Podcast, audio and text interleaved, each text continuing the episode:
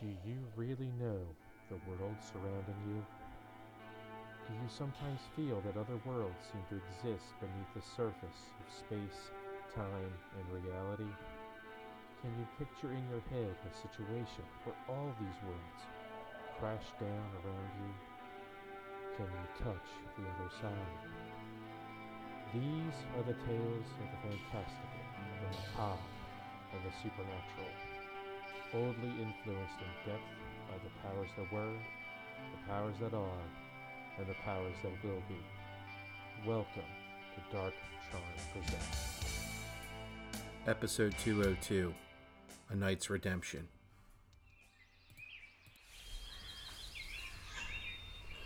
Kedwick shoveled hay into his barn for his animals to eat. He'd been doing this for a few hours now, but it didn't matter. It was a rote action, and it happened every day.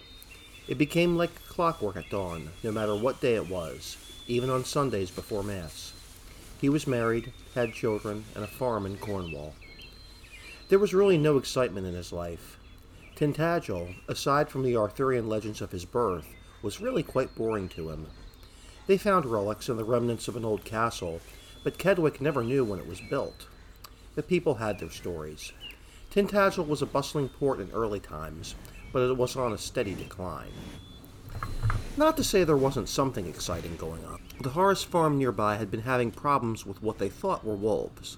They weren't sure, but their livestock were being slaughtered. Luckily, nothing like that had ever happened to Kedwick. If they only knew. All that changed when he met him. That day, Kedwick was at the docks trying to buy some lambs for his livestock.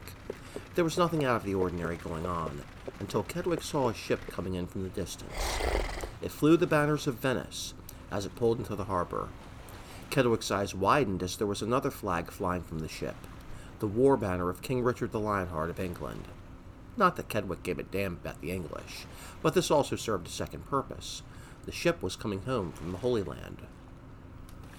Merciful Lord! Kedwick said as he was putting his new lambs into the carriage pen.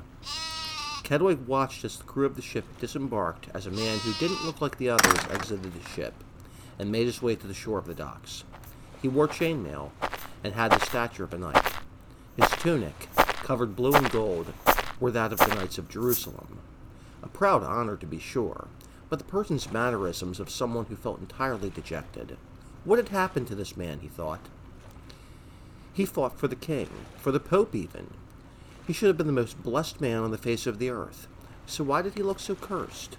He pulled off the hood of his chainmail to reveal a thick head of dark blonde hair. Kedwick was too far away to see further, so he walked over to the man to whom he had purchased the lambs. Jervis, who is that? You recognize him? The man called Jervis turned toward the harbor and squinted. The ship looks like a crusader vessel from Venice. The knights must have paid a pretty pound to get that ship to come directly here. How many of them are there? Looks like it's just one. Kedwick muttered under his breath. The knight picked up a large fabric bag and hoisted it to the stable yard nearby to purchase a horse. Kedwick had to see this Englishman for himself. After he loaded the last of his lambs onto his carriage, he got in the driver's seat and drove his horse to the stable to get a closer look. The clouds got thicker as the sun's descent into the horizon made things look exceptionally dark as thunder cracked in the distance. Kedwick got off the carriage and quickly walked toward the stable yard. A solitary crown? This horse is ten pounds gold. It's not enough. That's all I've left, good sir. Uh, I'm well, of course, and the Venetians would only bring me here instead of home. Thou art supposed to have been a Templar, right? Surely thou have. I beg thy pardon. I am a knight, but it was never part of their order. well, thou art rich. Many knights gain great fortune in Jerusalem. Oh, my apologies, but I recommend that thou dost not always believe everything that hearkens, for some of those tales are merely a fantasy. I barely had enough for the Venetians to bring me to Cornwall. If I had the proper funds, I would have landed in England, instead of thine country. The knight dove into his bag and pulled out a jeweled dagger. But I doth have this. This dagger was given to me as an award from King Guy de Lusignan of Jerusalem for an attack on his life. Take this in lieu of the last five pounds, it's worth every bit. What am I going to do with thine gift, Englishman? I need gold. Kedwick had had enough of the knight's embarrassment. He should have never had that happen. I'll take care of the rest. The stable master looked at Kedwick and smiled. Thou art giving him a second crown? Thou hast got thyself a great riding horse. My gratitude, kind stranger. He turned toward the stable master. Can I have the dagger back, please? The stable master handed the dagger back to the knight and handed the reins to Kedwick. The knight put the dagger back into his bag and walked out of his stable. Kedwick followed him with the new horse. Sir, here's thy horse. Kedwick called to him as the knight stopped inside. Once again, I appreciate thy kindness, good man, but I'm afraid I have no true way of repaying thee. Kedwick handed him the Thou reins. can start by telling me thy name, Sir Knight. He turned to Kedwick. His face was scarred, dirty, and careworn. Cared for what? Kedwick wasn't entirely sure. Sir Robert of House Montgomery, vassal to King Richard I of England and defender of the faith. Well, that was until His Majesty passed. Kedwick's eyes widened in confusion. What, my lord? We received word that King Richard passed while on journey home. I'm astonished that the news hasn't reached Cornwall. But then again, I'm pretty sure Cornish do not really care. Cornwall's its own country, my lord. But no one's really happy when someone is dead. Kedwick stared at the knight in disbelief. The knight looked at Kedwick's carriage. As repayment for thy kindness, let me at least help thee corral them into thine home. No need, my lord. Thou hast done so much for Christendom already. It's the least I can do. Then at least let me accompany thee on thy journey home. Yes, my lord. Thou can accompany me if thy wish. And it would also be my honor to host thee for supper this evening. 'Tis a long journey from Montgomery to Tintagel in night, my lord. And even if thou art a mighty knight, I wouldn't risk thy chances on the beasts of the countryside as of late. I pray thee to be no more of a bother than I already am, good stranger, but maybe I should find a tavern nearby to sleep for the night. The man bowed before he mounted his carriage. Well, that's the thing, isn't it? Well, the name is Kedwick, and therefore we are not strangers anymore. Sir Robert decided to take Kedwick up on his offer.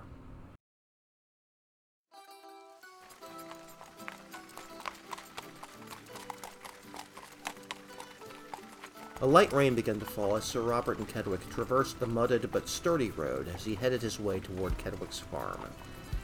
Out of the corner of his eye, Sir Robert saw the ruins nearby. And, uh, what can you tell me of this? The village elders and the Earl of Cornwall claim that this is where King Arthur was born. Sir Robert looked at him in disbelief. King Arthur. Yes, one and the same. And dost thou believe King Arthur is a real person? Thou art an Englishman, and doth not believe King Arthur existed? Englishmen or no, I've met King Richard. I've touched his hand, I've battled Saladin's forces and saw the man with my own two eyes. I've marched in battle with the true Cross, and there would be a lot needed to convince me that Arthur was real. Good heavens! All in all, someone should rebuild a castle here. It would do wonders in defending the peninsula. What if there were invaders? We have noble defenders like you to aid us, good knight. Silence came from Sir Robert. This made Kedwick wonder just what happened to the knight to give him this newfound attitude.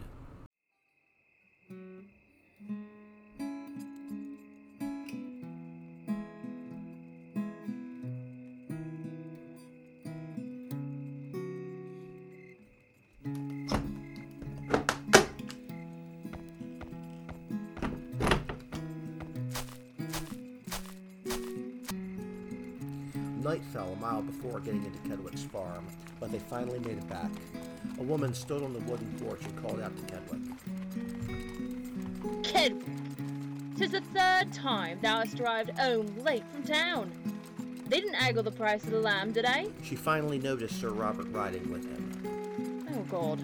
Thou hath needed the constable escort thee home then?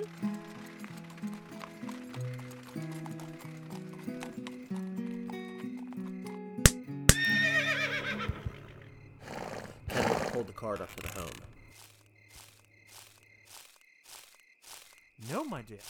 This is Sir Robert of Montgomery, and he is a crusader coming home from the Holy Land. But he's English, Kedwick. This is going to be a problem if anyone finds out. He will only be here for one night, Keston. Besides, He is Christian as are we, and doth matter not that he is English in the act of respect and hospitality. Sir Robert sensed the minor tension and waited for Kedwick to make sure it was okay for to dismount his horse. He finally got the go ahead and did so. He walked toward Kedwick's wife. It is a pleasure to meet ye, lady of the house. Keston. Ye can call me Keston, good sir. And welcome to our home, then. Have Bertrand take the lambs to the barn. I'll help thee in preparations. Preparations for what? As I stated, we are hosting Sir Robert for supper and a bed for the night. It's the least we can do for his service to the cross. After a wonderful meal and a light conversation, Sir Robert sat by the hearth and spoke to Kedwick and his family. He sat with a large tankard in hand as he let his frustration pour out. Several months and a grueling journey later, I finally arrived home to our beautiful Britannia. To be honest, I thought I would never see it again. Many of my friends and compatriots are gone. The bloody Saracens saw to that. Ah, savages. Before the Crusades, I would have entirely agreed with thee. But I found that while I was there, they possessed an interest all their own. Some of them possessed an intellect and sophistication all their own. They just weren't Christians. We joined King Richard on this crusade. Lionheart. We were going to take Jerusalem back for Christianity and drive Saladin back into the desert. We were to be joined by Frederick Barbarossa of the Holy Roman Empire and King Philip II of France. A formidable force against the Muslims if we ever saw one, my lord.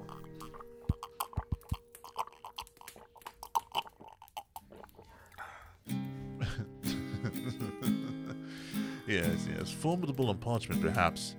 The Barbarossa drowned in a river, and the trek over the Holy Land, and most of his troops went home. King Philip and King Richard bickered endlessly, to the point where Philip and most of his troops left for France soon after, leading to the Lionheart to us assume full command against Saladin's forces. Yes. We were so close in taking back Jerusalem, but it didn't happen. The Saracens are still there, and my friends are now all gone. Young Bertrand was asked to the entire story. And then what happened, Sir Robert? The powers that be signed a treaty, and King Richard abandoned his crusade. He decided to head home, and so did we. On the ship to Venice from the Holy Land, I found out that King Richard finally perished. Saladin soon died after. In my heart, I should have ached for my liege, mourned for our nation's loss and the sorrow of our king. I didn't care anymore. What was all this for? What was this crusade for? A treaty? The Templars? I did not think it was for Christ. Thou art a noble man, Sir Robert, defender of the faith of Christianity. It disheartens us that thou speaks this way. Uh, imagine how I felt when I finally saw what was really going on over there. All I saw was mass quantities and qualities of blood, sinew, visceral carnage, and horror. Prince and pauper, noble and infidel, Christian and Muslim, and in the end it didn't matter. The only class that mattered was the living and the dead. Was this glorifying Almighty God? Was this noble and right? We were supposed to be knights, praised for our virtue and our righteousness. Our sins were supposed to be absolved by the Pope, yet I saw men who were supposedly blessed committing the most horrible of sins, and the ones who weren't were the most pious and loving people I ever met. That's not right. Keston began to shoo away the children. Oi, boys, Ah, but time for bed. The children began to complain, and rightly Ah, so, on, as this was a rare occurrence for them. It wasn't every day that a knight had joined them for supper.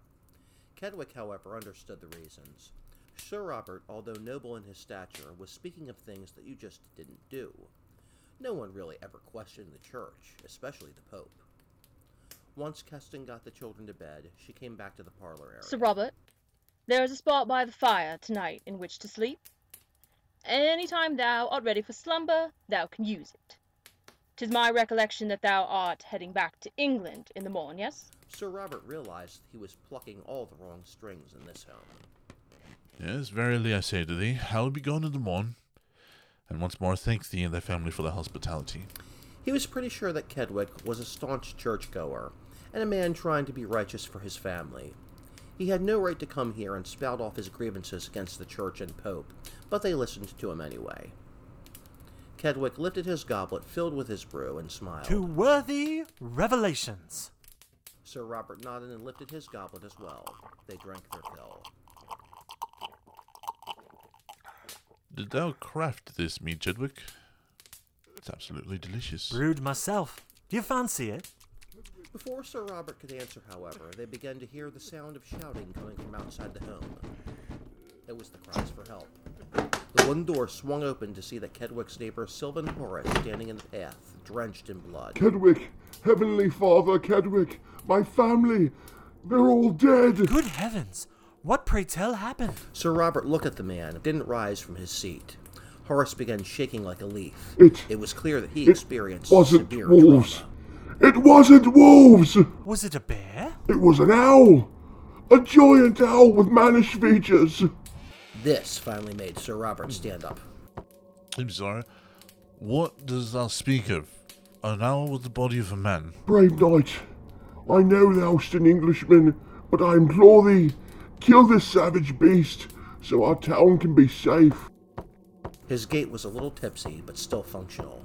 He addressed Horace. Sir Robert grabbed his sword and scabbard and began to attach it to Ah, take me there, good man. I will see what I can do. Ten minutes later, Kedwick watched as Sir Robert dismounted his horse. He tried to be as quiet as possible. Sir Robert looked back at Horace. Go on. Go on, lead the way. Sylvan Horace trembled like a leaf in a hurricane. Dear. God, please don't make me go back in there, good knight, please. Uh, fine. Stay with the horses. I've been through enough, Horace. Chidwick, Thou. Thou want me to go with thee? thou hast done so much for me this day, but I needed thee one more time, just as a lookout. I'm not entirely sure what I'm dealing with. Kedwick had an axe in his hands, but there was a major difference between him and Sir Robert. He knew how to use his weapon as a weapon. Kedwick was dangerous against wood, just not people. Kedwick swallowed loudly. Uh, I will accompany thee. Sir Robert drew his sword and walked slowly toward the small house. Normally, it was lit with a warm fire and had a homely air aura to it. As Kedwick looked at his neighbor's home, it no longer felt like that. Kedwick stumbled into crevices that were filled with the blood of people he knew, people he cared about in his life. Be full of care, Chidwick. Those are impact marks. Impact marks? Sir Robert's gaze almost went cold. They remind me of the holes that trebuchets would make when their load would smash into the ground. Whoever did this is formidable to say the least.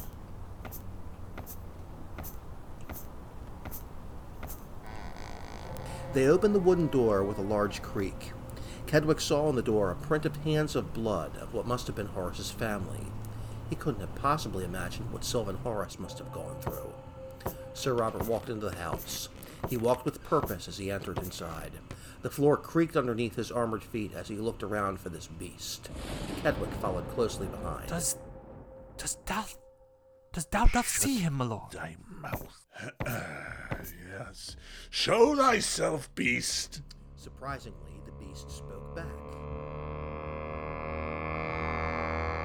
I may be a beast, but how many men did thou kill in the Holy Land?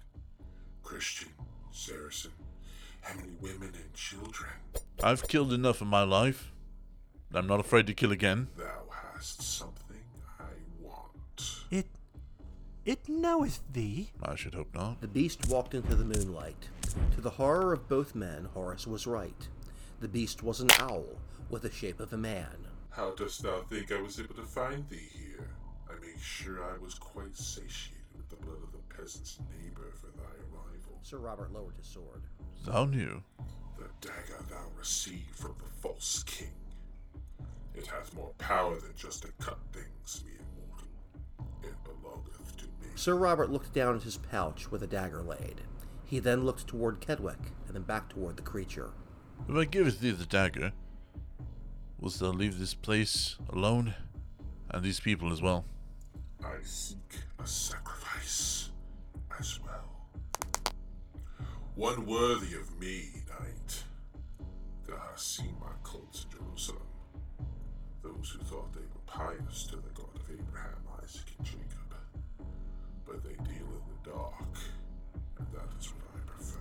The owl man looked to Kedwick in eagerness. The peasants' children will doeth nicely. Sir Robert pulled the dagger out of his pouch and held it in his hand. Thou wantest the children. Hmm. Thou will have to go through my dead corpse. Within one motion, Sir Robert pulled the scabbard of the dagger and threw it at the owl man, stabbing it dead center in the heart of the enigmatic being. A wailing came from the beast as its clawed hand grabbed the handle. Sir Robert charged the owl man and tried to impale the enigmatic being on the. The owl man, with great celerity, dodged the blade and grabbed Sir Robert by the chainmail on his back and threw him as if he were a bale of hay into the wooden wall of the already demolished cottage. Kedwick readied himself as he now felt himself the only protector of his family. But what was he to do? Not even a knight of the Lord could beat this creature, so what chance would he have?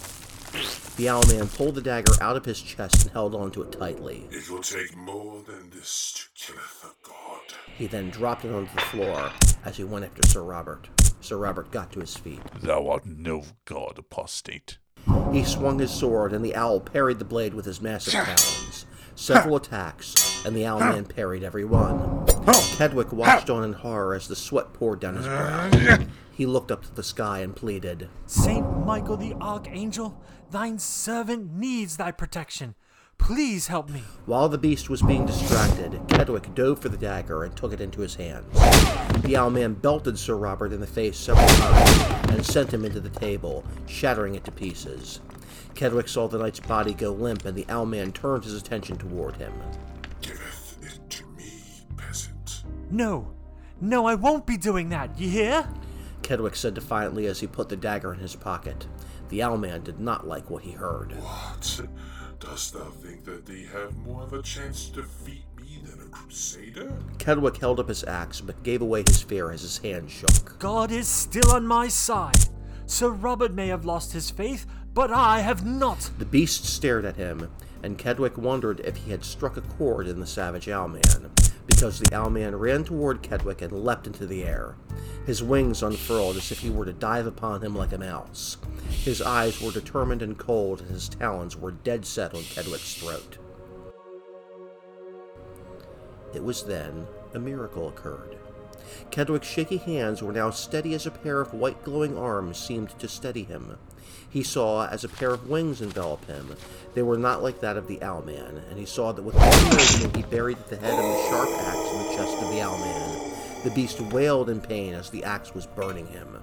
A voice came to Kedwick's left ear. Use the dagger and stab him in the head. Kedwick's eyes shot wide as he pulled out the dagger from his pocket and slammed it into the owlman's head.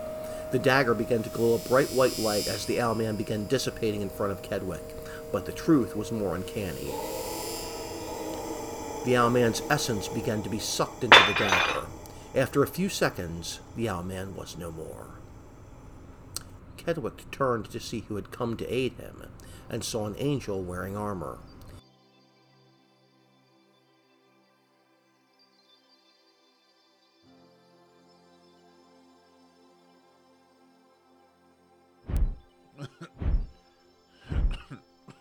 He smiled at Kedwick and jumped back into the air and disappeared. Kedwick fainted. Kedwick. Kedwick! Wake up, Kedwick! He opened his eyes to see his wife Keston in front of him. Kedwick sat up and composed himself. What happened? I'm not sure, love. Uh, Sir Robert, uh, he's not doing well. He's been calling thy name for the past minute. What happened here? There's blood everywhere, and Horace cometh to us saying that thou art in mortal combat with an owl creature? Kedwick stood up and brushed himself off. He looked at the dagger that was on the floor of the quaint cabin, now a war zone. It's. It's in there. He could hear the shrieks of the beast within as he gazed at the bejeweled dagger. He was being called from further into the cabin by Sir Robert. Kedwick ran over to him as swiftly as he possibly could. Sir Robert was a sight to behold. He was bloated with bruises and cuts all over him. The armor helped only cushion some of the blows of the savage beast, but Sir Robert was on borrowed time. Sir Robert, the, I am here. the dagger. It's there, my lord. The owlman is in the dagger. Get it as far away from me as you can. Bury it. Dust what thou wilt. But do not, do not destroy it. But it was thy dagger, given to thee by King Yi, correct? I cannot take this from thee. It does not matter now. The angel, it came for thee. Angel? You called for him, and he came. I called for him so many times in the Holy Land. He never came. But he did for thee.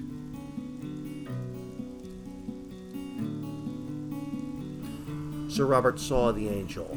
It wasn't an illusion. But then it all connected in Kedwick's brain. All the danger, and for all the purpose Sir Robert had in the crusade, not once did St. Michael the Archangel come to aid him. Did that mean God Almighty didn't favor the crusade for his own son? Did it mean that they were doing something wrong? Kedwick had to put it past him as Sir Robert died in his arms. Keston began to cry. Is. Is he. He's dead.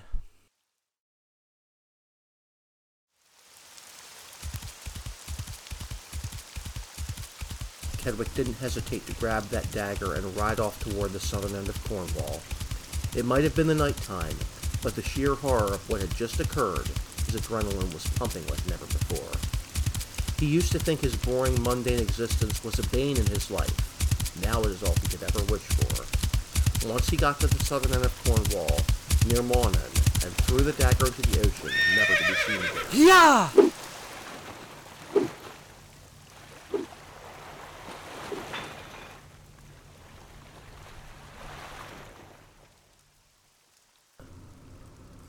The beast wasn't seen again. Not until much later. Many, many generations later, the people of Mawnan and Cornwall began to have sightings of an owlman prowling in their neighborhoods. One could wonder where that dagger might be, if it had been destroyed, and who might know. You have just listened to Dark Charm Presents episode 202, titled Knight's Redemption. In the cast, you heard as the Gatekeeper, Jervis, and Horace, played by Mac McCloskey, Kedwick, played by Robert Hunter, Sir Robert, played by Miguel Pedroza, Keston, played by Emily McAnulty, the Stablemaster, the Beast, and the Angel, played by Danny Atwell. Young Bertrand, played by Nick Nene. All rights reserved. Copyright 2021.